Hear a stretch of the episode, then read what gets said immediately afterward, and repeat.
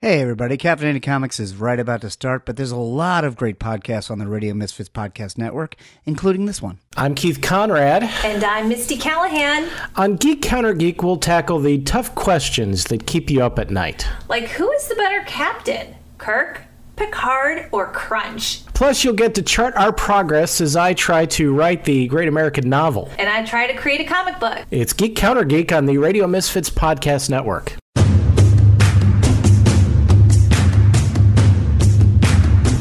The following podcast is a part of RadioMisfits.com.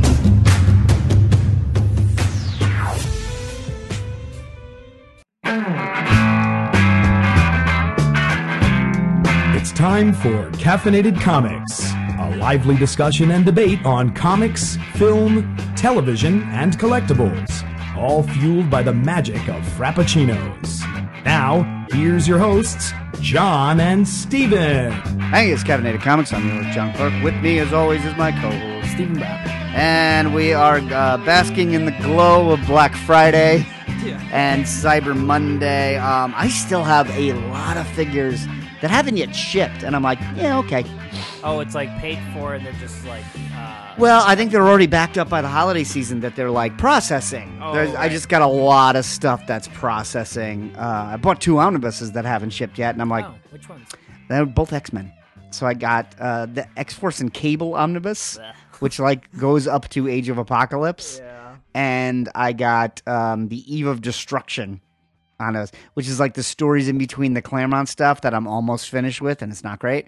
And Grant Morrison, it's like the stories right before Grant Morrison, Oh. and they were both 52 percent off. So I was like, Yeah. mm, kind of in an X Men mood. Right. Yeah. There's a reason for that. Yeah, and then uh, Cyber Monday they had uh, there were massive Marvel Legends uh, scales, and I texted you, and you did not click on it. thank God. oh, thank God. but uh, I ended up getting like Scourge and Gila for twenty bucks. It oh, was that's- like nuts. yeah, that's nice. That Alpha Flight set that uh, that I just got a couple weeks ago, they dropped it like forty percent for Black Yeah, Friday. that's crazy. I know, and it's their exclusive. Right. I'm learning with Amazon lately. It was there- an Amazon exclusive. It was yeah, it is Amazon. It's still there, Oh, but it's yeah. just not. It's back to regular price. Amazon starting. Amazon really stepped in when Toys R Us went out of business. Although apparently there's two Toys R Us's out there I've now heard. Yeah. for Christmas. But uh, Amazon picked up a bunch of the lost exclusives, like the Sentinel and Wolverine, which Yeah. is now gone. Uh, but then they started to do their own because I got um, Emperor and Throne was Amazon exclusive. The Magneto, Quicksilver, uh, Scarlet Witch is Hmm. Amazon. Alpha Flight is Amazon. Uh, the next one coming is Chewbacca and blown up C3PO oh, that's cool. and you can put him in the backpack. And C3PO has like switchable limbs, so not only can you pop his arms off, but you can pop in like a shoulder, which has got like a wire sticking out of it. So I was like, That's kinda cool. "Yeah." I'm I'm realizing with Star Wars Black, uh, they're really nice figures, and I'm not a diehard Star Wars guy, but pretty much anything from A New Hope or Empire Strikes Back is gonna interest me. yeah. Like Return of the Jedi, I'm like, hmm, I still Yeah. haven't. g- I never got around to getting Jabba, and I'm like, if I if I don't care about Jabba, I probably don't really care about the movie. Oh, Right. Yeah, a speeder bike, Yeah. Speeder bikes are cool. No, Yeah. the speeder bike trooper is a cool look. and I got the Emperor, Yeah. but the Emperor's He's important. in the other one. so there's been a lo- a lot of stuff coming. I also have uh, Big Bad Toy Store. I have this um, shipment coming from them with like a bunch. They had some Star Wars figures for th- like the Star Wars Black. There were a couple that were three dollars. They're That's- like wait, what? the six inch. Yeah. yeah, that's like a twenty-four dollar action figure for Yes. Mm. three dollars because of a sale. Yes. Wow. So I got Benicio del Toro from Last Jedi for three dollars. Oh, yeah, we and just, I was like, uh, "Y- yeah, we duh, just did duh, a, cut. a You birthday mean party again?" for one of the guys at work. He's a big Star Wars guy. And we did a Yeah. uh, like a surprise party at the studio for him, and uh, we had The Last Jedi on, and I'd only seen it once in Yeah, theater. you were saying on the show. Yeah. Before that, you hadn't seen it. so I since, watched it yeah? silently, like w- it was on like with the sound muted. or Subtitles whatever. on at least. No. Okay. But I forgot. I looked up and like uh, Benicio del Toro was in like an Empire uniform. I'm like, Yep. oh yeah, this guy was in. He was in Star Wars. He's in Star Wars and Marvel. Yeah, he's the collector. Yeah. There's a bunch of guys. Yeah, there's a. Uh, it seems like if you're a successful actor now and you're doing You do blockbusters, both. you're doing both. yeah. Yeah. I'm, uh, well, Woody Harrelson's going to be Carnage. Oh yeah, it's so we weird. just had him in solo. Yeah. mm. Yeah. So there's a bunch. Uh, uh, there's so much stuff coming that I'm like, Well, take what as is, long as you um, want to What's the ship. next set of Marvel Legends coming? uh, I think we're done for the year. That Spider-Man set should be pretty soon. The Fat Thor set is out, but I haven't seen it, and it's all movie figures, so I could wait. Yeah. Uh, but that's the last set that came out, and like I said, there is. Um, I'm getting the exclusive Gray Hulk. That's coming Mm. from Hasbro, and I got like Luke and the Yavin, um, the metal suit, like with the yellow jacket. Oh, that's cool. It's a cool outfit, and that's Yeah, what- usually he- what they he put him in. never In Wears the, it again. no, in the comics they put him in it all the time Yeah, he was in Jason Aaron's run. He starts in that because it takes place. between Star Wars and Empire. Yeah, yeah. Although if you look at the Marvels between Star Wars and Empire, he's like, I'm gonna go back to my robes. yeah, And the robes always bugged me, by the way, because in the prequels, when Lucas was like, "Oh, all the Jedi's wear robes, and they're on Coruscant, they're wearing robes," they were like, "Yeah, but everyone on Tatooine wore robes." yeah. So I assumed that you didn't just wear Tatooine fashion all over the Everywhere. universe. But he's like, "Oh yeah, I forgot that we could only afford robes. Yeah, they had all these extra uh, and one- bathrobes laying around. One vest." One vest for Han. So um, there are there's a bunch of teasers and trailers coming out now, which I'm assuming will be attached to Mm-hmm. Christmas movies. Um, I cannot think of what the next big movie is besides Star Wars Yeah, I, f- I keep forgetting Star Wars is coming out with another movie, and uh, because The Mandalorian sucked up so much of it's the like- air. That's all we care about. Well, now. Yeah, well, Baby Yoda in particular has that completely I would taken say is over. getting a bit much, but um, They're I all- like the show so much. I'm like, all right, have as many Baby Yoda memes as you want, internet. Yeah, but well, the funny thing is Daisy Ridley was on the Tonight Show to talk about Rise of Skywalker, and immediately Jimmy Fallon was like, "Hey, what do you think of Baby Yoda?" Yeah. it's like, it's like that's where the franchise is driving, Right. And she's right in line with it. She knows what she's doing. She's like, "I love Baby Yoda." yeah, I think they're doing the uh, it's the corporate line, you know. Yeah, well, that well, that's the thing is that they're not going to get out of the way. Apparently, there's going to be a special trailer for Rise of Skywalker at the end of Mandalorian the week Rise of Skywalker comes out. Oh, that's cool. They're actually going to push the episode up because the episodes are coming out on Fridays. Yeah. they've been they're going to put shit up to like Wednesday or Thursday, so it comes out the day before Rise of Skywalker hits the because theaters. the the movie will come out like Thursday evening. yeah, Yeah, yeah. I mean, they used to be midnight. Now that's been like six I know, p.m. and it's like Wednesday at eventually it's- midnight. It's, like, wait, eventually, what? it's- yeah. Eventually, it's just like, well, just change the date. You want Yeah. your movie to come out on a Wednesday? Have it come out on a Wednesday, So weird. Just have it come out the week before then. Idiots. right? It's gonna be, it's gonna be really interesting. Well, eh, in Disney, I feel like, I think this movie's gonna do really well. Uh, I think it won't beat Endgame, Um. Rise of Skywalker. Yeah, I don't think so. No, mo- most of the Star Wars movies have beaten the Marvel movies, but I think End- Endgame was just so far and above Yeah, I think anything it else was they'd done. Different. But I don't. I don't think Marvel's gonna be able to beat Endgame. It's like I don't know how they Yeah. top that. No. Well, the other th- interesting thing with Disney Plus is that it's been such a big hit. Like they launched with 10 million subscribers Yeah. and they just keep gaining them. And there's so much talk. The I've Mandalorian. heard Mandalorian is uh, it has more viewers than Stranger Things, but then I don't know how Disney would know that if Netflix doesn't release that well, that's. information. I think I saw that same article and I'm not quite sure how they measured that. I think they were Yeah. tracking like talk on social media Mm. and just kind of how much excitement there is. But Disney's put so much muscle behind Disney Plus, which paid off. yeah. that it's like I think it's going to be hard for them to get people back into theaters, where people are like, "Oh, there's a new Star Wars movie out." Uh, Just wait until it's on their Mandalorian. thing, yeah. yeah, I mean, I uh, am- well, here's the thing. So we were watching the stuff, uh, the last Star Wars movie at this thing at the at the studio. We're doing this birthday party for a buddy of mine, and right? um, my boss, uh, Craig, he doesn't like care about Star Wars at all. And I was like, just watch this. Uh, it, it was coming up to the final scenes of the movie, like the where they always have like a space battle, and then there's a lightsaber fight, Yeah. and then like a little war going on. And I said, just watch this. Like, Yeah, they're all lightsaber Return fight. of the Jedi, basically. basically yeah. Lightsaber fight, space battle, And then, like, an army and then battle. rebel army. Yeah. And uh, I was like, this lightsaber fight's pretty cool where like Kylo Ren teams up with Rey and they fight all those guards in the red uh, uniforms. That's after beautifully they kill shot. Snoke. Yeah, it was really really cool. But then I was like, there's this really awesome shot. It's like my favorite shot in Star Wars is like when the one lady drives Laura Dern drives the she goes light speed through the Yeah. cruiser and the screen goes silent. Yeah, And uh, they had it was- warnings outside the theater. I remember when I they went had to, to see it. because people are idiots and thought that there's- the movie was broken.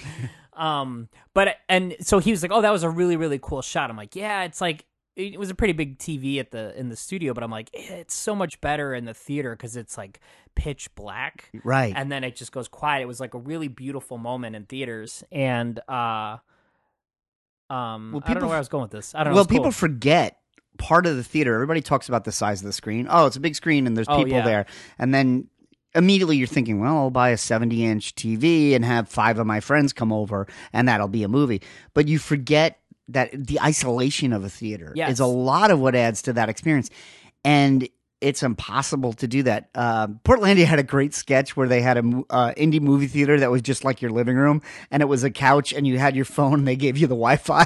and it was like you could just answer calls and have conversations while the movie was on. yeah, But there is that feeling of like you don't need as much light because it's they're designed to be in a in a theater with no light. right. I mean, there other than the safety light to get you out sure. uh, I remember having a conversation with a friend of mine uh, when we were working at Diamond, actually before it was Diamond, when it was Artist Home. Uh, we were talking about Star Trek because we had the Star Trek license, and they had just gone. First Contact had just come out, so they had gone from the Next Generation uniforms to the movie uniforms, which Yeah. were way way darker. And the the main change in the costume design, and uh, Renee once said to me, "I don't know why." You focus on costumes so much when you don't know how to dress.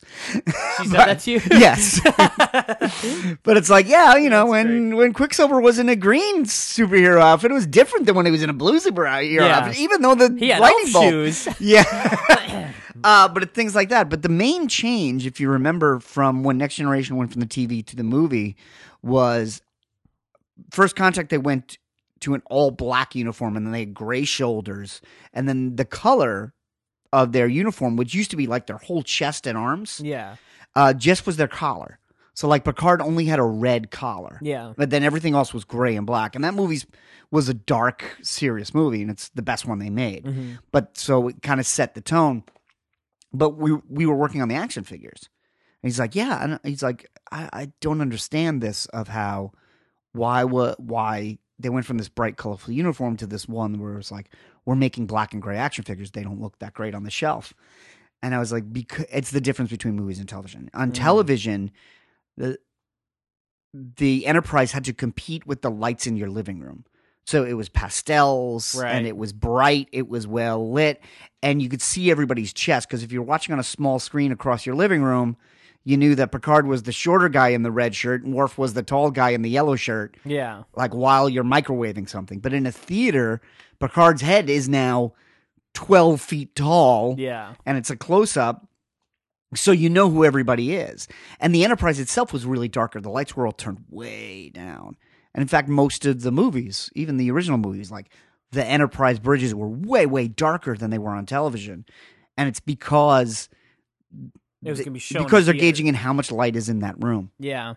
We were just talking about that at Although the uh, Mandalorian apparently doesn't have to because that show's pretty gray. Yeah, it's it's it, it's uh yeah, it's a gray dark show.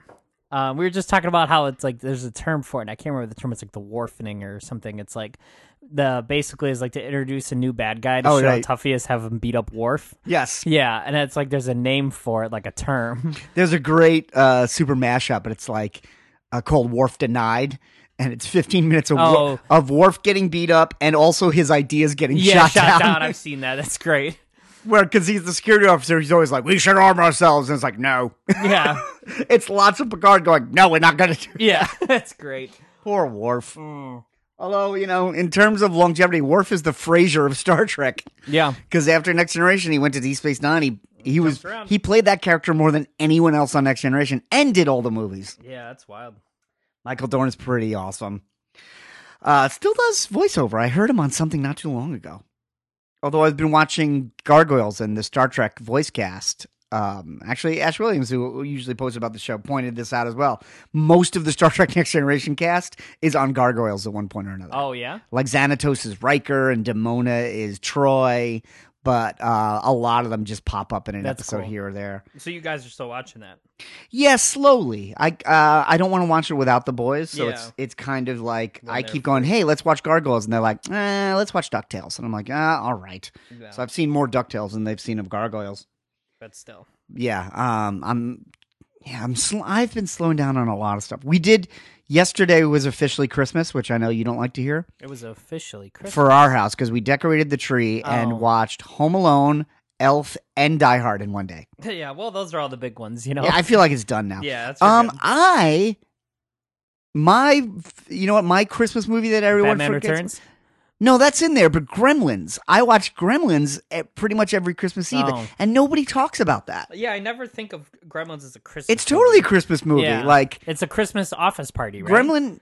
No, that's the second one is the office building. The first one's Oh. the town. There's a gremlin like hiding in a Christmas tree. Yeah. They're watching It's a Wonderful I Life. don't know how. I don't know when the last time I saw either of the Gremlins movies was. They're still pretty good. Yeah. Mm-hmm. Gremlins 2 is nuts, but it's still fun. Gremlins 1 is great. Yeah. It's like it balance. It's Joe Dante. It's like he balances horror and comedy really well. Yeah. and like even Gizmo's not too annoying. He's like not too cutesy, Yeah. but yeah, that's violent. Like it was one of the movies that created PG Yeah. I, thirteen. I always remember it being uh uh more violent than I remember it to be because you always think it's like cute and cuddly. It's like, oh no, no, this is no, like, a I violent believe movie. a lot of those people are dead. At Yeah. Oh the end of yeah. Gremlins- Yeah. Absolutely. There's a lot of people laying out where it's like Dead or that disfigured." guy unconscious, but then he doesn't come back. Um, I always like Dick Smith uh, is in it. My, it's like I don't know if it's my favorite Christmas movie, and I haven't seen it in a while, so bear with me. But uh, Turbo Man, or you know, like uh, Jingle All the Way, with- Jingle All the Way, yeah. I love, We did a I po- love Jingle All the Way. We did a Jingle All the Way podcast. If you go back, um, it's still searchable in iTunes, but we had a podcast called Audio Commentaries of Audio Commentaries. And it was all comedians and a lot of guys who have been on the show, good friends of ours, like Mark Norman did one, Mike Lawrence did one, Mike Drucker was the co host. Um, and we would have. We would basically we would put on the audio commentary and we would talk back to the director talking about a bad movie. Yeah, And the jingle all the way who There were- directed that? Oh, that's a good question. I want to say like a Brian Levant or something. Yeah. I'll, I'll look it up. But Jingle All the Way um, was is Mike Drucker's favorite Christmas movie. Yeah, it's a good movie. He loves Turbo. So I created a drinking game, and um, I both suggest and warn you against doing this. Yeah, drinking game. I think I, I, I, think I know what you're going for here. There's a That's- jingle. I, I know I've told you this story, but there's a jingle all the way drinking game that I invented, which is you take a drink anytime anyone says Turbo Man. that's a bad idea. It's a bad idea because on the podcast you can hear us. I think we we each went through two bottles of wine yeah. on that podcast, and at an hour fifteen, I just yell, "All right, only when Arnold says Yeah, it." yeah, you gotta limit yourself. Because there's that scene when he's on the phone with A- with Anakin Skywalker and loses it. yeah, Which is the only other movie I, that Jake Lloyd ever. I don't really made. remember him in anything else. No, he, and nobody even remembered. That Like he when was they in it. announced him in Phantom Menace, uh, nobody was like, "Hey, he was in that." Kid from Jingle All the Way. Yeah, that was like a year ago. Sinbad. Yeah, but uh, there's that scene when he's on the phone with him, Yeah. where he's like yelling at him. He's like, "I don't want to hear Turbo Man anymore. It's Turbo Man, Turbo Man, Turbo Man. I don't know more Turbo Man." And then he cries, and like Phil Hartman starts hitting on Tom Hanks' wife again. Yeah. uh, that's that's how weird that movie is. it's a weird movie. Um, you can hear us gasping for air at that scene. so if you want to get like destroyed, That's a good way. or you know, you have eggnog, you have something light. yeah, That is my favorite Christmas drinking game. Uh, no, but Gr- Gremlins is one of my favorite Christmas movies. Um, my favorite Christmas special is uh, the Muppet Family Christmas, and I'm very mad it's not on Disney Plus. yeah. It's weird that it's not. There's not a lot of Muppets on Disney Plus. So I was very disappointed. Yeah. Like there was talk that Does Disney own HBO? uh, no, Time Warner owns HBO. Oh yeah, that's right. Because John Oliver always takes a dig at Yes. AT and T, which is adorable. yeah. AT and T owns Time Warner It's so now. funny. Uh, Uh, is that why they don't have a lot of Muppet stuff on there? no, the because Muppets Disney is- Hmm. owns the Muppets outright. They don't own. It's one of those weird things, and it's it's the kind of thing that I love talking about on this podcast. And I don't know how many people Oh, follow me because it gets like weird corporate and legal.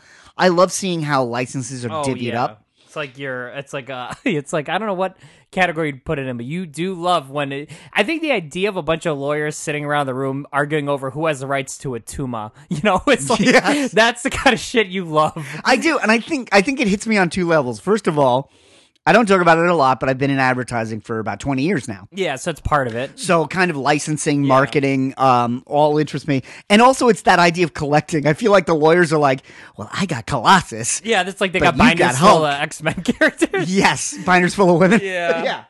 So uh yeah, I I comp- I get really excited about that stuff. But with the Muppets, I know that um when Disney sold the Muppets, they separated Sesame Street. Oh, maybe that's what I'm thinking of. Sesame Street's at HBO, not the Muppets. Yeah, and I don't think HBO owns it. I think the Children's Television Workshop still owns it, Yeah. but they air on HBO.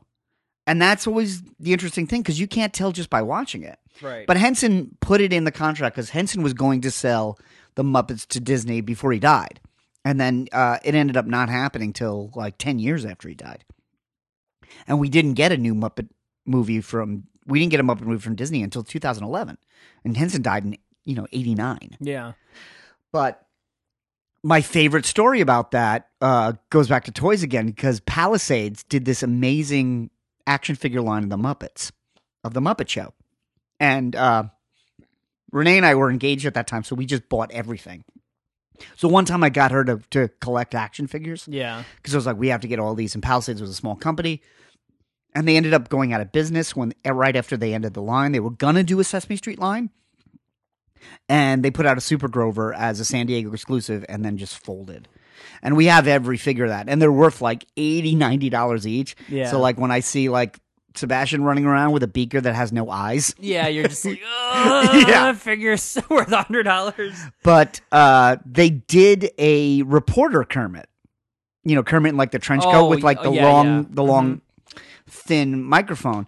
And they got into an argument with uh, the lawyers at Children's Television Workshop because they were like, hey, we always used to have Kermit doing like Sesame Street News where he would like interview like Cinderella Yeah. or like Sleeping Beauty. Uh, and but then they were like, yeah, but then we they also had him on the Muppet Show on like the planet Coosbane interviewing aliens.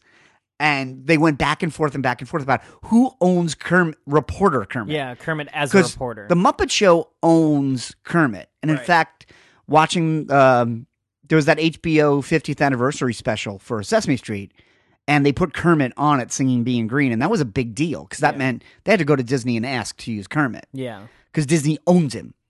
But they went back and forth, and eventually they were like, "Okay, you can release the reporter Kermit figure, but you can't give him a hat." Right. That was their compromise. That was a compromise. Yeah. Well, it's like the same compromise that Marvel made with the X Men movies before Disney bought Fox was the Quicksilver and Scarlet Witch was that Marvel could use Quicksilver or I'm sorry, Fox could use Quicksilver but not Scarlet Witch. Disney would put Scarlet Witch in Age of Ultron, but they would kill Quicksilver. yeah, they could only use Quicksilver once. Right, and then they'd kill him. and they were two that was like the- completely different characters. Yeah, absolutely. So it was like their way But of strangely like, enough, the X Men compromising. one was more popular. Right, and then now it doesn't exist. No, none of it exists, and that's another thing about Disney Plus. It, I was just thinking about oh, are none of those X Men movies on? none of Disney the X Men Plus? movies are on. Just the the animated series from the nineties is. Yeah. Well, actually, um, Although Disney did put out those DVDs back in uh, the day. the animated series from the '90s is on, as is the um, what was the one they did before Wolverine and the X Men? It was uh, Evolution. X Men Evolution. that was on, there. Kids WB around two thousand. Yeah, I remember watching all that. Of the, all of and the ni- uh, Wolverine and the X Men's on. Yes. there. and all of the Marvel shows are on, like Silver Surfer, Yeah, all- all- not- Spider Iron Man, the Fantastic yeah, Iron Man, Four. Fantastic Four. Yeah. Uh, I think I was singing on the show a couple weeks ago. Um, season two of Fantastic Four. Is you actually think it's pretty good. It's one of the best '90s cartoons. Yeah. season one of the Fantastic It's Four is the terrible. worst thing you'll ever yeah. see. I've never really. I've only seen like some of the Iron Man episodes. Watch, um, the but f- I do want to watch the Fantastic Four. the first episode of season two is Century Sinister because they do the Kree Century, yeah. which was just a build a figure for the Captain Marvel figures. Oh, he looks perfect. Um, but they fight him. It's better than X Men. I mean, it's not as good as Sure. what you'd see now, right. but yeah, it's it's really good. And the title of that is uh, is wonderful. Yeah. because there's no words. I mean, the first season has too many words. Yeah, too many everything. yeah. Yeah, the thing just loves to fight is a lyric Yeah. in the Fantastic Four.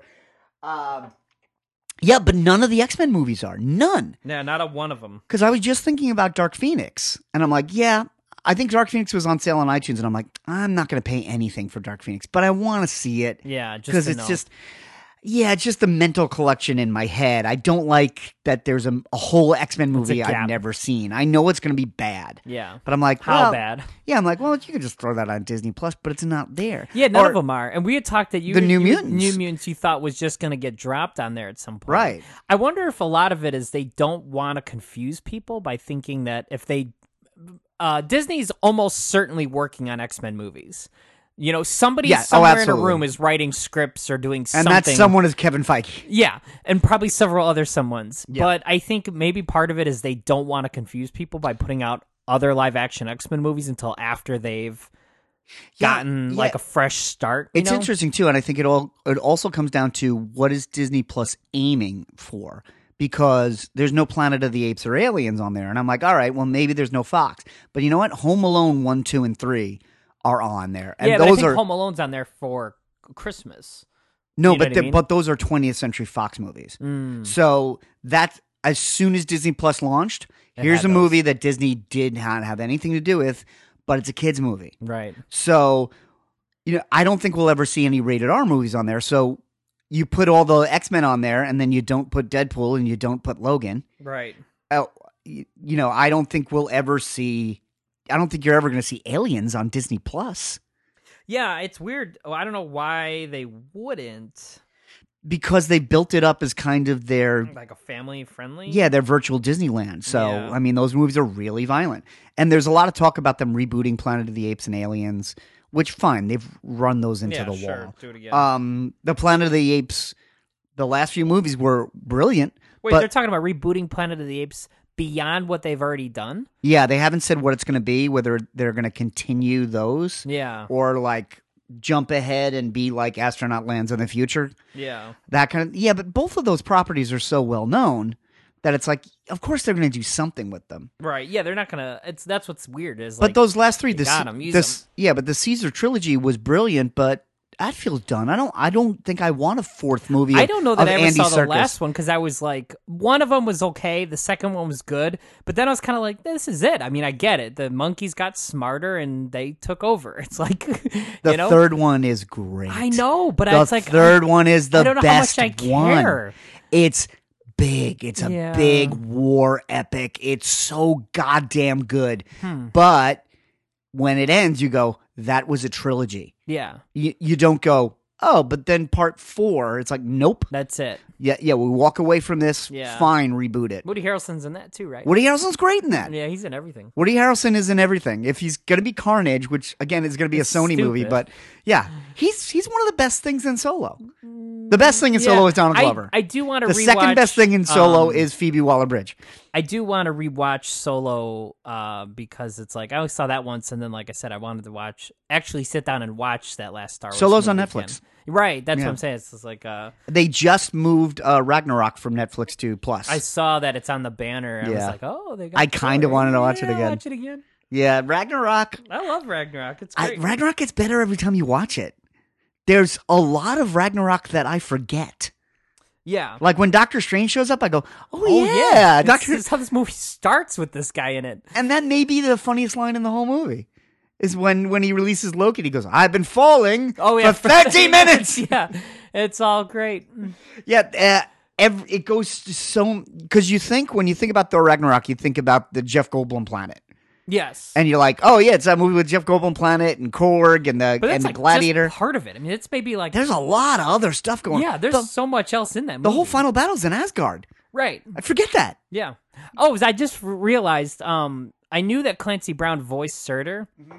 Taika Waititi It's a did a crown. motion source for uh Surtur though. Yeah. that was him playing it Yes. with like the suit because he did Korg and everything. Yeah, I was that's like, m- oh yeah, Maybe my favorite Clancy Brown vocal performance ever. oh yeah, and which is uh, saying a lot because I thought that were, was your eyebrows. It's a Oh, crowd. It's a crown.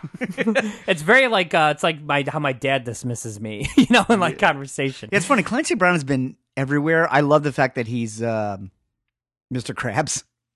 Yes, um, Lex Luthor in Justice League, which But is that's great. what I think of him And first. he Lex was, Luthor in Justice um, League. He nailed that so. he was so good in There's a it. speech he gives in the. F- it's the f- well, it's the, f- the movie, but it's a three part episode. There's a speech he gives at the end of that when like Superman moves to Metropolis and he's like, "Look, I own Metropolis," and it's these- it's scary and it's Yeah. oozing and it's sleazy and yeah, he is really he really sets up good. that character so right that it's one as much as we talk about like Kevin Conroy and Mark Hamill. Oh yeah, well he, He's I'd say he's the he's third kind of the- biggest one. He's kind of the best Lex Luthor. I Yeah. mean, I mean, there's him and there's Gene Hackman, yeah, Gene Hackman's very campy, you know, so it's like he's but he's not that campy because he's kind of he- Gene Hackman still kind of comes from that naturalistic school of acting, where he's just like, ah, ah, yeah, it's kryptonite. yeah. You know, he doesn't go over the top that much. Like Kevin Spacey goes way Kevin more Spacey's over the top. like chewing the scenery in those yeah, movies. He's Uh, like, he- Kev- uh, Kevin Spacey in Superman Returns is li thinks he's Danny DeVito in Batman Returns. Yeah, doing uh Gene Hackman impression. And again, he's an actor we can't look at anymore. yeah, he ruined that movie too. That movie's tough to take to I, begin with. I actually don't mind that movie. It's like it's a little slow, but it's very slow b- and it's very long. is is like a third Christopher Reeve movie. I think it works. Clancy Brown also There's a lot voiced in it, though. Odin in the Earth's Mightiest Heroes. Oh yeah, He's pretty yeah. good. Clancy Brown does a lot He does. He's good. of voice act. Um, I like him. yeah, he's good. He's good, Joe. Uh, he wa- he and Ron Perlman uh, played like best friends in the last season of Mark Maron's show. Oh yeah. Yeah, like Marin, like he Marin gives it all up for a couple episodes, and he goes to live like out in the country. Okay. and they're just two old guys that run a store, but it's That's Clancy Brown and Ron Perlman. That's awesome. Yeah, the so yeah, I wish I thought Disney Plus was going to be deeper, and I do realize that they're gonna release stuff bit by bit, but they they are making changes pretty quickly. They added a continue watching feature, which they didn't have before. Oh yeah, it's like What- they're they're figuring out all the bells and whistles. and that was you valuable know. because I've been watching. I've been getting pretty deep into like Star Wars Rebels, which is is is a very good leave on show. Like I was I was rewiring some guitars and I was kind of spending Saturdays in the basement with a Yeah. soldering iron, and it was very easy to put the iPad on the end of the workbench Oh right. and let have it like listen to it. five or six Rebels go Yeah, through. I did the exact same thing. I was cleaning my bedroom yesterday and I put uh the 90s X-Men on. Mm-hmm. And it's just like uh just because it's like it's one of those shows where it's like the voice acting was so good in the show. It's like it's Was it though? it was pretty good. I- It's like there's a very quotable show. You know, I was I watched the episode with the Juggernaut. I would say it's a very Canadian voiceover. yeah, yeah, I'm fine with that. Canadians are good. There's an episode of Juggernaut, and then Jubilee and Wolverine like show up. He robbed like a bank or something, and it's like uh, Jubilee's like, "Let him go," and Juggernaut's like, "What she gonna do? Hit me with her diaper?" it's, it's just like a lot of nonsense lines like that.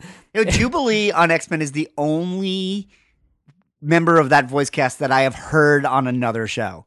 Oh, really? She was Winona Ryder in the Beetlejuice cartoon, Yes. and in That's fact, like when absolutely true. because I used to watch that because that Yeah. was that doesn't hold up that well. no, it's great. I had a The last I had time a- they put Blue- Beetlejuice out on Blu-ray, they put like three episodes on there, and I Yeah. was like, "Oh, great!" And I was like, "Oh, Yeah, I had a, a computer game that was based off that cartoon. Yeah. it was insane. um, y- uh, the guy that plays Sabretooth in that show Yeah. did a voice on the Silver Surfer show, but I couldn't tell you who. okay." Mm-hmm. But I know that because I'll never forget the voice of Sabretooth until the day I die. I kind of want to watch the Silver Surfer show again, and I feel like I'm not going to be able to get through it. No, it's. I bet it's pretty bad. It, Eh, I, I don't remember it being good when it was on, Mm. but it was all Kirby designs. That was the cool thing about it. was Right. They were just like, we're going Kirby with everything. Yeah, it was cool. It's like uh, visually was nice. Yeah, but that was also, you could tell the 90s Marvel machine was starting to like run out of steam.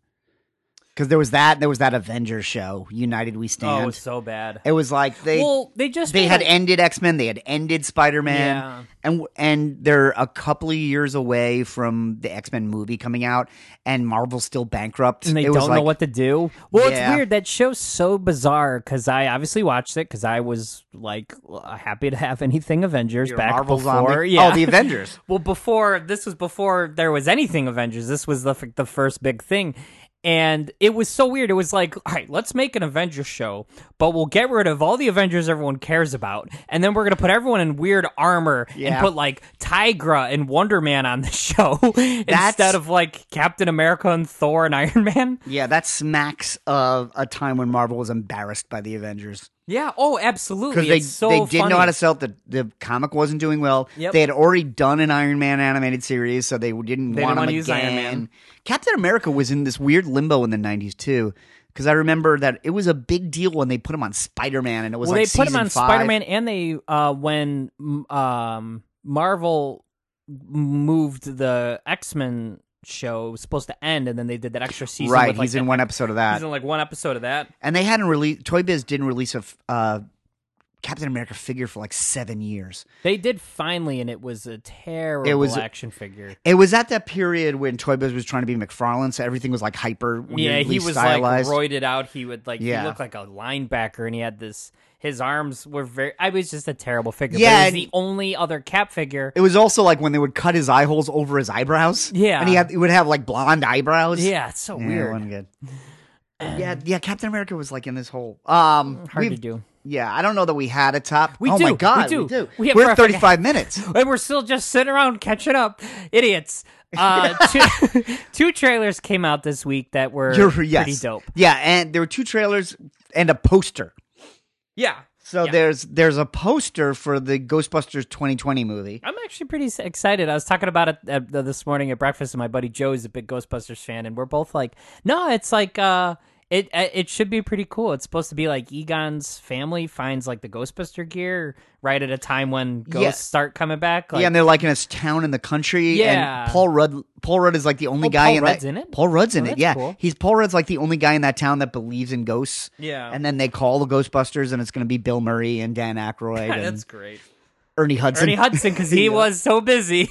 yeah, there's an ep- begging, begging for people to take his photo at E C2E2. there's Oh, an episode of the movies that made us, which is a spinoff from the toys that made us, uh, about Ghostbusters, and that shows. Oh, I feel frustrated about the movies that made us because first of all, I want more episodes of the toys that made us. Yeah. They haven't done a Marvel show. They haven't done a Batman show. And I'm like, I'm like, "Gu- Mm. The, Uh, guys, the toys that made you, John. yeah, Yeah. But uh, nobody else is covering that. When I watch the movies that made us, I'm like, this is interesting, but this is what we used to put on DVDs ten years ago. Right. It's like the behind the scenes of this movie. Yeah, a lot of these stories I heard because I own the DVD. Yeah, it's like Nito. We we we know this information already. Yeah, but one of the things I learned about Ghostbusters was um, until the day they started shooting, no one was really sure if Bill Murray was making the movie. Oh, really? They couldn't find him. He was in France. Wow. And the night before, they're like, I don't know. And then they said like eight o'clock in the morning, there's Bill Murray. He just showed up. yeah.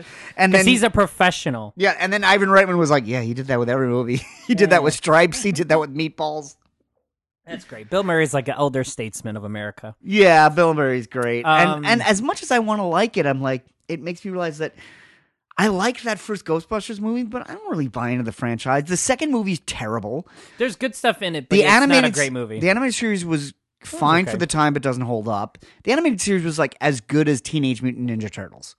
yeah, it was it was entertaining for the time, but now it's probably a, a bit unwatchable. Yeah, they did a whole. Uh, it was on Netflix, and I watched a few of them, and I was like, mm, "Yeah, I'm not watching this whole series." Yeah. and then um, I liked the female one, but it was more because it was It Kristen was- Wiig, everyone in it was phenomenal. Kyle McKinnon, yeah, Leslie Jones, Melissa McCarthy. All of all four of those women are really, really, really funny. Yeah. Like the queens of comedy right now. Yes, I didn't really care about the ghosts in that movie. I'm like, Right. "Ah, I just want to see these four women play off each other.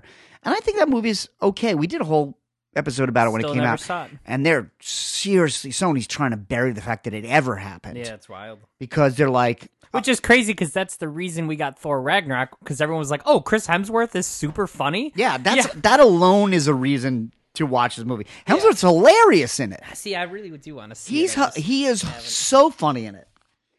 Uh it's a di- but the thing is when I look at Ghostbusters I'm like, yeah, I like that first movie, but I like it as much as I liked other Bill Murray movies. right. Like I love Groundhog Day. I don't need a Groundhog Day franchise. Right. I could just like Groundhog Day. So it's like, oh, you're making another one? All right. I, yeah, I it's like can't I'm not get excited. excited. well, about it. it's exactly how I feel about one of the trailers we got this week was for James Bond. Where it's like, I I like James Bond movies, but I uh, it's it's like it's like Planet of the Apes movies. It's like out of sight, out of mind. I never think about it when there's not one in the coming coming out in theaters. I immediately forget about it after it comes out. The trailer showed that the I really like this actor, uh, the bad guy. Christoph Waltz. Yeah, and I, he was in the last James Bond movie, Spectre. Well, this is what bothers me about this trailer: is No Time to Die. Uh, people have pointed out that it's the same font as The Love Boat, which I think Oh, that's already cool. puts us in a weird place. Yeah. Um, but what bothers me about it is there ha- there's been this feeling with the Daniel Craig era to make it like a saga and a Yeah. continuity, which none of the other Bond movies had. They were all one offs, which I find interesting. But the problem there is that now this is the sequel to Spectre, and Spectre was bad. Right. It was in. A, it would be one thing if they're making a sequel to like um what was the really good one? Skyfall. Skyfall. And that was Spectre was the sequel to Skyfall. Right. And it was And not s- I remember like I saw Spectre once in theaters, and I was like, I, I don't care about this movie. That movie is why we never talk about a movie before we start recording because I always remember we saw Spectre separately. We didn't talk about it, we started recording and you went, I didn't like it. I was like, I didn't like it. Yeah. Uh, because it starts off, I think like a building gets like dislodged from its foundation, and then like slides down a street or something. It's Yeah. like it was just like right and then off he, the bat, he it was almost weird. flips a helicopter around, but he doesn't. I- I It don't was know. like full of stuff like that. Was like something really cool is going to happen, but then it doesn't. Yeah. The the girl he eventually falls in love with and quits being James Bond for is really bland, and I'm like, come on, this is James Bond. He's had every woman. yeah. Uh the action looks good in this, but I'm like, I'm sure I'll go. I've seen every Bond movie. Yeah, I don't know if I'll see it in theaters. I'll try, but I, I think it's just something where it's just like, I, I don't know. It's like every time they make like a James Bond movie, I'm like, really, we're still making James Bond movies, huh? Well, it's like yeah. it's kind of confusing, and I think And part this of is it- the this is the last this is Daniel the last Craig, Daniel yeah. Craig movie, but I felt like they said that about the last Daniel Craig movie and the one before that. So I'm just kind of like, this guy's still James Bond, huh? it's like, Well, and Yeah, that's it's the- weird. That's the thing about it and is then if- is the next James Bond a girl? they haven't named the next James Bond. But it, was that like a thing that was? I think it was just thrown out like Oh, a is it- James Bond could be anybody. Yeah. I mean, there's been the the thing about Daniel Craig that you forget, and this movie reminded me of it is he's only made five James Bond movies, and which is less than like Roger Moore or uh, Sean Connery did. It is now more than Pierce Brosnan. He was tied with Pierce Brosnan. yeah. But we always feel like Pierce Brosnan wasn't that wasn't James Bond that long. But the reason was Pierce Brosnan was James Bond for seven years and made four movies. Right. Daniel Craig has been Bond for 15 years. Oh.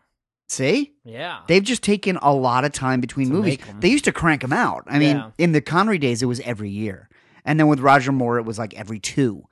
Uh, with, with Daniel Craig, it's been like three, four years between. It's Between 'em. been like making like a Star Wars. yeah. Um, yeah. So he was James Bond because I remember. I think they Casino announced Royale him is and like he, 2005. he like landed uh, from like a parachute or something. Now at, he like, got some out of a event. boat and he was wearing he and I feel like Daniel Craig has never been that interested in being James Bond because he got shit the first day and immediately he's had this fuck you attitude to James Yeah. Bond because they announced him and they did this big thing where this speedboat came up the Thames, like this military speedboat comes up the Thames, and he gets out in this suit and he's wearing the sunglasses and it's like this is James Bond. But they made him wear a life vest. Oh yeah. So he's wearing a suit with like a big life vest on top of it, and People immediately made fun he of him. didn't look cool, and everybody started making fun of him. And then they started saying he's supposed to be James Bond, not James Blonde. like they didn't even like the color of his hair, and Mm. Yeah, I which feel is like weird. after that, Daniel Craig has been kind of fuck you Salty. about the whole yeah, thing. he was always kind of like um we talked about this before a long time ago when those movies first were starting to come out, is that he's like a thug. You know, it's like he's the first James Bond that's like he just feels like this guy beat the shit out of you in an alley. Yes. You know what I mean? It's like I don't think I'd ever I He's can't the even least picture smooth Bond, Yes, but, but the it's- but the he's- movies have reflected that. The movies have Right. been had a harder edge. Yeah. where like Connor, he's Connery was probably the closest to him in Yeah. like terms of power, but Connery was also smooth. That's true. And then the Roger Moore and Brosnan's were just smooth. yeah, you can't really picture uh to Pierce Brosnan spending any time in an alley ever. Yes. you know, Yeah. He wouldn't even perfect hair. he wouldn't walk through an alley to get to his No, no, car. no, no, He'd no. go around Go the around. block. Yes, I can't get I can't get too excited about it. Yeah. oh, Um, that's another the other movie, which, Which, is, also a spy movie. very much like a James Bond movie. Is the we got the first teaser trailer for Black Widow, which uh, I've talked to a few people about, and seems to be a bit underwhelming. is the Um, consensus I've been seeing. I, I liked it. liked it too. I Yeah. think it feels smaller Yeah, because because it's- the last movie was the biggest goddamn movie they've ever done. Right, and Marvel's always been good about that. Like Marvel didn't feel like they had to make Ant Man and the Wasp gigantic, Right. Because it was coming after. it can be like a smaller Infinity War. Uh, what was it like a MacGuffin movie? Chase the thing around. yeah, and they're making a spy movie, so right. That's what it should be. It should Black- be. It should be more like Winter Soldier, less like Endgame. yeah. And Black Widow doesn't have any powers, so I think that it is going to be stripped down. But it's also coming out. No, it is. It is their next summer movie, and it and it's a long think it's break for May. Marvel. Yeah, it's a Yeah. long break for Marvel, so it feels like there's anticipation built up that it doesn't necessarily deserve. Yeah, I think it's it's kind of like um, this is Spider Man was the uh, aftermath of Endgame. Yeah. you know what I mean. Like it's very much like taking place im- in the immediate aftermath of that movie. This is going to be like, which is weird because it takes place before Endgame. This will be like the first post, real post Endgame movie that we're gonna see. That'll Yeah, I just- presumably start leading up to different stuff we haven't seen yet. You know what I mean? I just feel like we should have made this movie already. Oh, so it just yeah. seems like it seems odd that it's coming 10 out now. Ten years after Iron Man two, her first appearance is she getting her own movie. It's amazing because I can't think of Scarlett Johansson being any older than thirty-one, I know, and it's that's like, crazy. oh no, she's been in that for ten years. Like So the first she's probably in her Lost late in 30s. Translation was was like almost twenty years ago. Yeah, and she's still like looks Ghost World perfect. was twenty years ago. Yeah, it's it's crazy. Yeah, it's amazing. When, when I saw Jojo Rabbit, which I really enjoyed, I like still she haven't seen plays that. she plays the mother in that, and I'm Right. like, Scarlett Johansson can't be a mother, and it's like, Right. no, she has kids Yeah, in real yeah. life. She's actually a mother. She was pregnant during like one of the Avengers movies. Yeah, It's, uh, I think Age of Ultron. Yeah. Yeah, so I feel I do feel like I want to see this. I think it's gonna be good. David Harbour is the Red Guardian. I um yeah, I, I have like mixed feelings. So at first, I'll say I'm very excited when they have like very close comic accurate costumes, and they were like they didn't shy away from it. He's got like a big red uniform. He's got like a hat on. but he has a giant beard. Yeah. Um, my worry is that I'm like, oh, uh, David Harbour's good in Stranger Things, but he's like plays the straight man. And then in the Hellboy movie, bombed horrifically, and I'm like, They any- said he was good. did they? Okay. Yeah, they said they said he did a good job. The movie's terrible. Oh, okay. So I'm, I was like a little worried about it because he's he's like he seems very like c- cheesy comedy guy in this movie, and I'm like, is this? yeah, guy but he's gonna- not in Stranger Things, so he's got range. Yeah. So So I- I'm, I, am just I'm obviously I'm tentative. I also don't think it's going to be a very big part. No, I don't think so. Um, we do see Taskmaster, which I know. I love Taskmaster. Yes. Uh, but I will say uh, I'm not thrilled with his lack of Taskmaster costume look he's got going. I think on. he looks like the He way looks okay. he, he fits. He looks like an MCU Taskmaster. yeah, he looks like Crossbones, Yeah. and I'm like, well, it all depends on what he does. Right. And I'm not the biggest Taskmaster guy. I love him. yeah. Um, but but you get him. Yeah, that's cool. Yeah. Um, so it'll be interesting to see what we're we're getting ourselves into here. It looks cool. It looks like there's going to be a lot of actiony stuff. Um, but you know. again, I f it seems like in this odd odd way that uh, it's the movies are starting to feel smaller than Disney Plus. And I know Rise of Skywalker is going to be gargantuan, but Mandalorian has hit so hard. yeah. Well, I think that's the thing is I think because Mandalorian's so big, um, that was one of the things I was kind of like, oh, these Marvel shows are actually going to be bigger than you think they are. Because I was think I kept thinking they're going to be like Agents of Shield. I was like, ah, they're going to suck. No. And uh, no, no, they're actually going to be uh, if they're on the level of the Mandalorian, it's like we're in for a real treat. You know. I mean, Daredevil was bigger than Agents of S.H.I.E.L.D., E and these Right. are going to be bigger but than Netflix. Mm. those Netflix shows were such hit and miss that I was like, I didn't even watch half of them. You know Every, what I mean? Yeah. Uh, all of those Netflix shows have too many episodes. Yes. There's always dead air in those things. right, and that's what I'm kind of hoping they've gotten beyond that. They've it's like Well, The Mandalorian's eight episodes. yeah, it's like we're more than halfway through, and none of the episodes I was like, all right, this is just filler. It's like Now It's this was just the different things This week I happening. thought was the most okay. Like it didn't blow me away, but it was still good. yeah, I really enjoyed it, but uh, yeah, I and had Ming Na Wen from Agents of Shield E in it. yeah, that was her, right? Yes, The, yes. um, Sky or whatever her name is. Yeah, and apparently there was a rumor, minor spoilers, there was a rumor that like Boba Fett was at the very very end, and I thought it was I thought it was the Mandalorian coming back.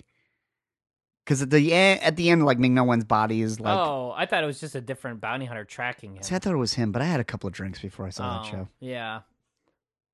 The greatest thing in the world. This week, so uh, Comedy Central just showed uh, Jessica Kearson's "Talking to Myself" um, special on Friday night, which is phenomenal. And Jessica Kearson is probably one of the greatest comics that no one's ever heard of.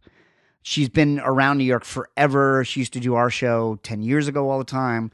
Sweetest person in the world. Um, and really, really, really funny. There was a night where we all went down to the comedy cellar and it was this magical night where like Dave Attell was there and Jim Norton was there and Dave Chappelle showed up and Artie Fuqua was on. And we just stayed there for like four or five hours because they do two shows a night. And Jessica Kearson was doing our show at the improv all the time. This is when we used, we were like young comics that used to hand out flyers in Times Square. And she stopped by our table and we said hi. And she looked at she looked at us and she, she went, "Oh hi." She goes, "Oh, I know you. You're a comic." And then she looked at the table. And she's like, "Oh, all you guys are comics. I know. I know you guys." And the waitress stopped by and she grabbed the waitress by the arm. She went, "They're comics. They don't pay." Yeah, that's cool. So like we had that. Not only was that this magical comedy night where we saw everybody in the world, um, but because of Jessica Kirsten, like And you she drank made for it free. even even better. Yeah, that's and you know we were all broke as hell that Oh, back yeah. then. But she's always been this unknown, s- uh, this well kept secret where all c- comics love her. Um, I was looking for a clip of the special to show to show you, Stephen, when you came in yeah. and uh, she just appeared on the Tonight Show to like promote the special. And you noticed, I, I was like, well, you haven't seen her. Let's just see her material. And you noticed that I almost never see this. They used a shot from most yeah, of her I spec- never saw it. where you could see Jimmy Fallon at the desk because he was dying. Yeah, he's like slapping the desk and he's like giggling and stuff. And it's like I, I hated Jimmy Fallon on the SNL because Yeah. he's like he sucked. But I actually really like him as a um like a TV Yeah, host talk show or whatever, host, yeah. talk show host.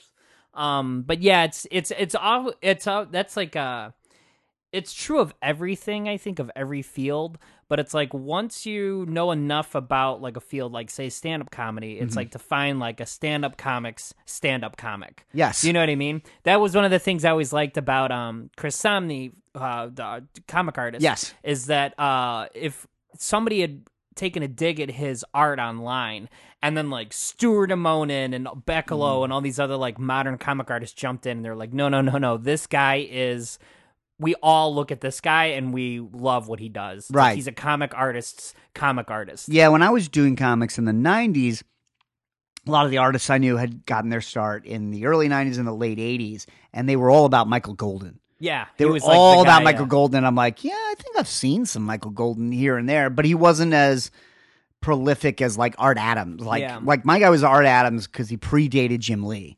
But like Art Adams, you could go, here's Long Shot, here's those X Men Yeah. annuals. Michael Golden, He you was always see, obscure. yeah, and it was always like an issue here, an issue. He was Yeah. like a Neil Adams in that way, where you could tell he took his time, Right. So he didn't do a run on anything. He was like a Mike Mignola before Hellboy. Is like a lot of people liked Yes. his stuff, but his stuff was you know there wasn't any huge thing you could point to. No, he would do a limited series here Right. and there and a fill in issue. But Jessica Kirsten is like that in stand up comedy. Like, if you know the New York stand up scene, you know who she is and you a think she's New great. York comics lover. Love her. Yeah. Every New York comic I ever met, in- including myself at the time, loves her. Yeah. And that's what makes it so special. Was she's never gotten a big break. Yeah, She it's did always like- good to see when they finally do get it. It Yeah, was she she well-deserved. did like an indie movie with Robert De Niro, which seemed huge, but nobody saw that movie. Like Robert De Niro makes a lot of movies, Mm-hmm. right. You know, like I had to remind myself when I was watching The Irishman, I was like, oh, when was the last time I saw Robert De Niro? And I was like, you asshole, you saw him in Joker like a month Yeah, ago. yeah, he was. He works was a lot. just in that movie. Yeah, he's not hurting for work. But also, the reason she has this special is Bill Burr has a deal with Comedy Central where they said, hey, we'll. We will let you produce three stand-up specials. You pick the comedians and you give them our specials. Oh, that's cool. And the first person he picked is Jessica Kirsten. yeah, which shows you again. Yeah. Yeah, so it this aired is- Friday night, but you can find it on demand. Um, It's on the co- it's on comedycentral.com. I believe it's on the app, but I couldn't dig it up. Uh, at one point with the app, it just went, uh, "Are you signed into Xfinity?" And I was like, "Yeah." And they were like, "We, we don't know if we know Xfinity." And then I was like, "Ah, fuck you." All right, let's watch this. Let's watch her on the Yeah. Tonight Show. Yeah. Uh, but definitely, definitely, definitely watch this special. Nice. Um, it's just so good. As as we were saying, it when you know somebody really talented and really good, uh, it's so good to see them get the break because like. Honestly, I was watching Saturday Night Live last night and Jennifer Lopez was hosting, and I'm like, why are we still with Jennifer Lopez? Yeah. Because she wasn't good. Yeah. You know, like she wasn't the musical guest. She doesn't have a movie coming out, and she wasn't good in any sketches. And I'm like, we're still with Jennifer Lopez. At least Jessica Kirsten has an hour special. Right. Uh, I just I got it a couple weeks ago, but I uh I haven't started looking at it yet until recently. Was the they did um the official handbook of the Marvel Universe omnibus? Oh, did you get it? I did.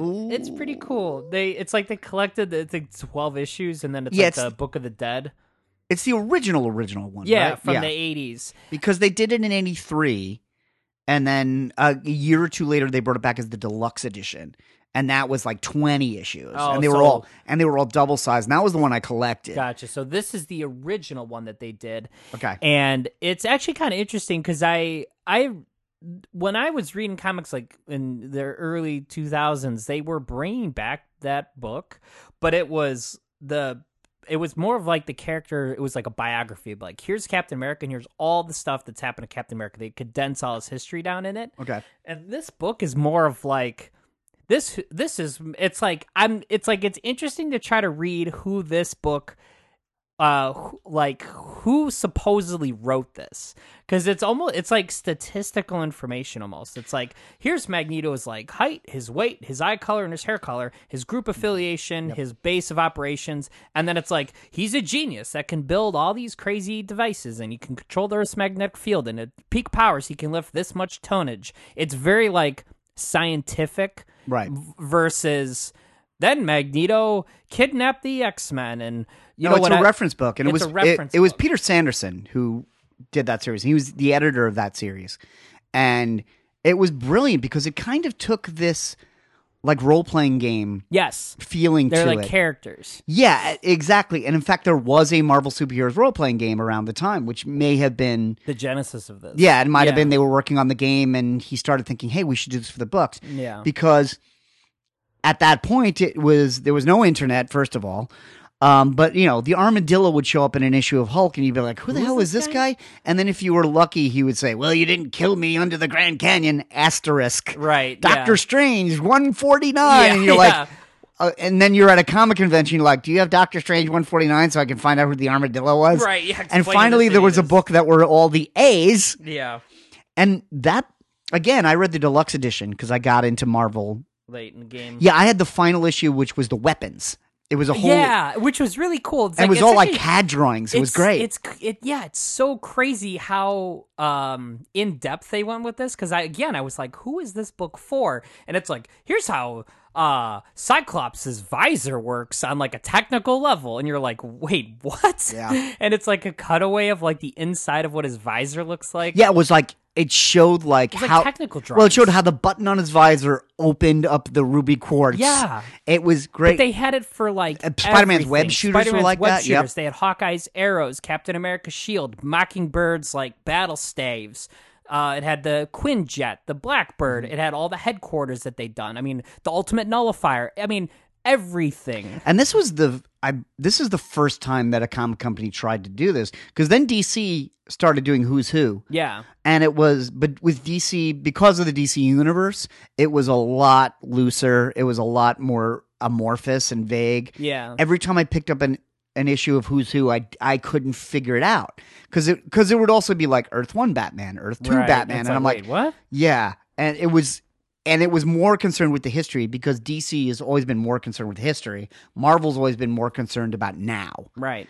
So DC, it was still a denser, deeper dive, and it was kind of harder to figure out. Yeah. But you're right. With um, one of the things I loved about it as a kid was I looked forward to that book because I loved seeing characters I didn't know, Yeah, it's, and I would it's open it up cool. and I'd be like, Clea.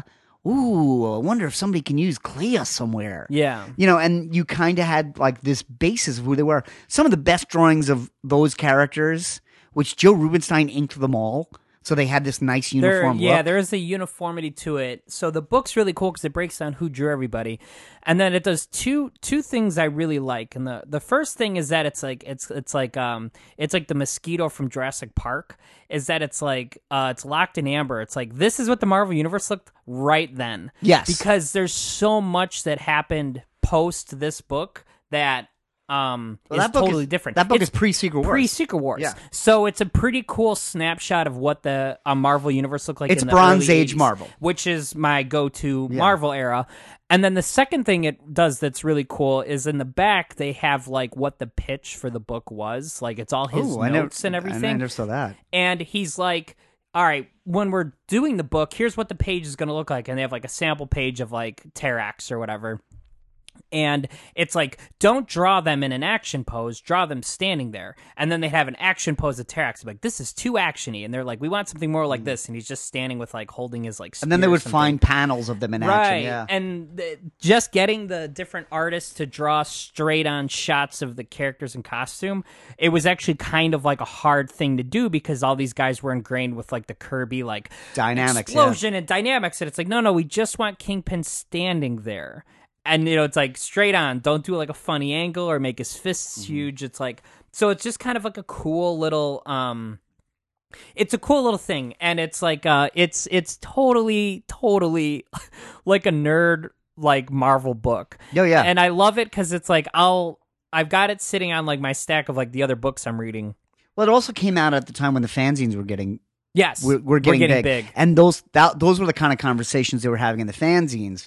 So like, oh, who's stronger, Hulk or Thing? Who could pick up the most stuff? right Um, and so that was Marvel just going like, Here- this is official it was Marvel being the Guinness Book of World Records of their for own Marvel. characters. Yeah, which is a really cool um, place to be at. Yeah, so and it's nice as like a reference book. So like I'm reading um, a couple other omnibuses at a time. You know, you know, read an issue here, read an issue there. So what's nice is you read an issue and it's like, oh, um, this character shows up in Alpha Flight, and then it's like, oh, you can go to the official handbook and I'll read their entry about um whatever character Right. it was and it's like pretty much the, all the all the main players are in it you know what i mean it's like um the eight- 80s guys and 90s guys obviously aren't but it's uh i mean the Well, that's- groundwork's all there Well, that was the success and the eventual downfall of it. I love the fact that you said it's like preserving it in amber because the idea was like this was going to be it. This was going to be the reference book. Right. And back at that point, there were really no trade paperbacks. So it was just Right. like, well, we'll put it out monthly, we'll put it on newsstands. That's where you'll get it. But it was supposed to be set in stone. And then a couple of years later, they were like, all right, we'll do the deluxe edition because, hey, a bunch of these guys died. Uh, we created a bunch of new characters Yeah. and we totally changed these other characters. Right. So when they did it again, that which was the, the second series that I got into, it was five issues longer, and each one of those issues had twice as many pages. Yeah. So it was a much, much bigger book. And then a couple of years after that, they did they called it the update and they did a five issue series of like here's uh here's everything that's major that we have to talk about and i remember it was like update 88 and it was like we got to put venom in we didn't have venom before Right. here's venom uh, hulk is gray now and living in Yeah. las vegas we got to do that now and then so then you had this book that was supplanted by the book supplanted by the book supplanted by the book so then in the 90s which of course is a point where you could sell anything they did this really weird um, idea, which was it was a good idea, but it didn't pay off. Where instead of selling you a comic, they shrink wrapped a bunch of three whole punch pages, and then the idea was you would buy a binder, oh yeah i've heard of this and then it was so it wasn't a letter; it was kind of random. It was like here's characters that you should know right now, like. Uh, hey, here's a here's a, a bundle of pages that have Gambit and Cable And Strong and Guy. Scream and Strong Guy, Yeah. and then you can slide it in where you need to alphabetically so we don't ever have to go back and reprint these. right But that series, you never knew where it was. You never felt it was complete because it was just like every month a bunch of pages show up. And I don't know if I missed something and I don't know Right. when it's going to end. And then in the later 2000s, which is uh, what I thought you were talking about before, they s- when the hardcover market started getting big. um, when they started doing things like the Ultimates hardcover and the Mark Wade Fantastic Four hardcovers, uh, the Ultimate Spider Mans were big sellers. They started to do the handbook of the Marvel Universe of one character. And Oh yeah, these are the ones I had when I was a kid. Where it's like Spider-Man. Spider Man. It was Yes. all the supporting characters, all Yes. the villains, the tack. here's the X Men. Yeah. And again, it was limited. And I think we're at the point now where it's um, there's no need to make these books anymore because it's like, the internet.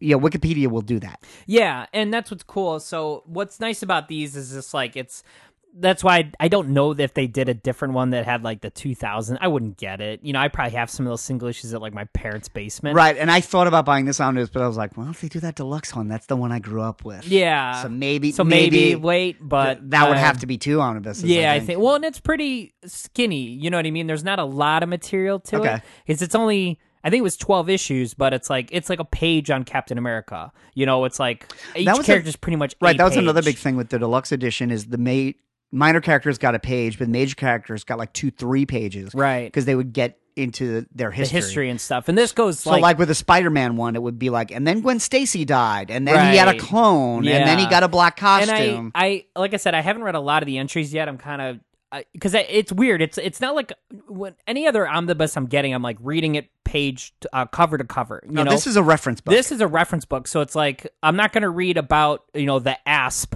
or abomination because it's like I don't need that information right now. But when I come up across a story that has one of those characters, like oh cool, okay, let's read what the official handbook of the Marvel Universe said about the abomination and see what if there's anything in here that I don't that I didn't already know. Right. You know, and then it's cool to just kind of see like the little artwork they did for the book. It's like uh it's just like and like I said, it's a very niche thing, I feel. Um, but it's like a cool little um I, it just reminds me of those books I used to read when I was a kid. Um, you know, those like handbook type Right. books like this and it's it's cool. Yeah. Well, if you want to let us know uh, what we don't know, there are ways to get in touch with us. Uh, social network wise, you can follow me at Not in My Book on both Instagram and Twitter. That is as close to an official feed as you will get because I don't have time to run two feeds and uh, I can't figure out how to get more followers to me to begin with. Yeah. Much less start one for the show. Uh, but you can follow me at Not in My Book, or you can go to facebook.com slash caffeinated comics. That is a dedicated show page. And that is where we do things like like repost the trailer for No Time to Die and Black Widow and talk about the news and get into conversations. Um, and Steven, Uh, I am on Instagram at the Brave Butter Pecan, and you can find the show on iTunes and Stitcher and the Apple Podcast app. and we will talk to you next week.